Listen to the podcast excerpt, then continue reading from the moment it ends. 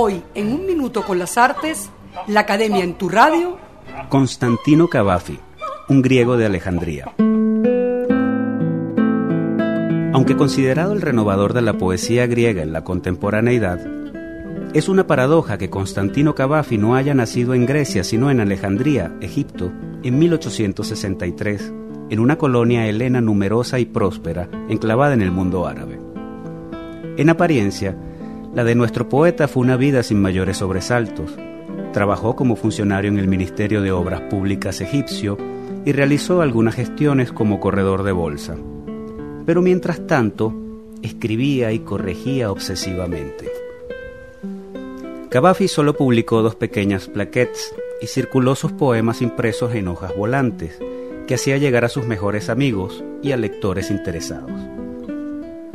Una de las constantes más distintivas y atractivas de esta poesía es la revisión de los mitos clásicos y del pasado histórico, en contraposición con el mundo y la realidad actuales. Lo de Cavafi es volver la mirada hacia atrás para demostrar, a la luz de los sucesos de hoy, que la historia es cíclica y que la experiencia humana es intemporal. La obra de Cavafi la constituyen 154 poemas que fueron publicados póstumamente en Alejandría en 1935. A pesar de la reticencia para dar a conocer su obra en vida, los poemas de Cavafi se reeditan, se traducen y se leen cada vez más. Para muestra de su obra, leamos el poema La ciudad dijiste, yo iré a otra tierra, a otro mar, otra ciudad mejor que esta ha de hallarse.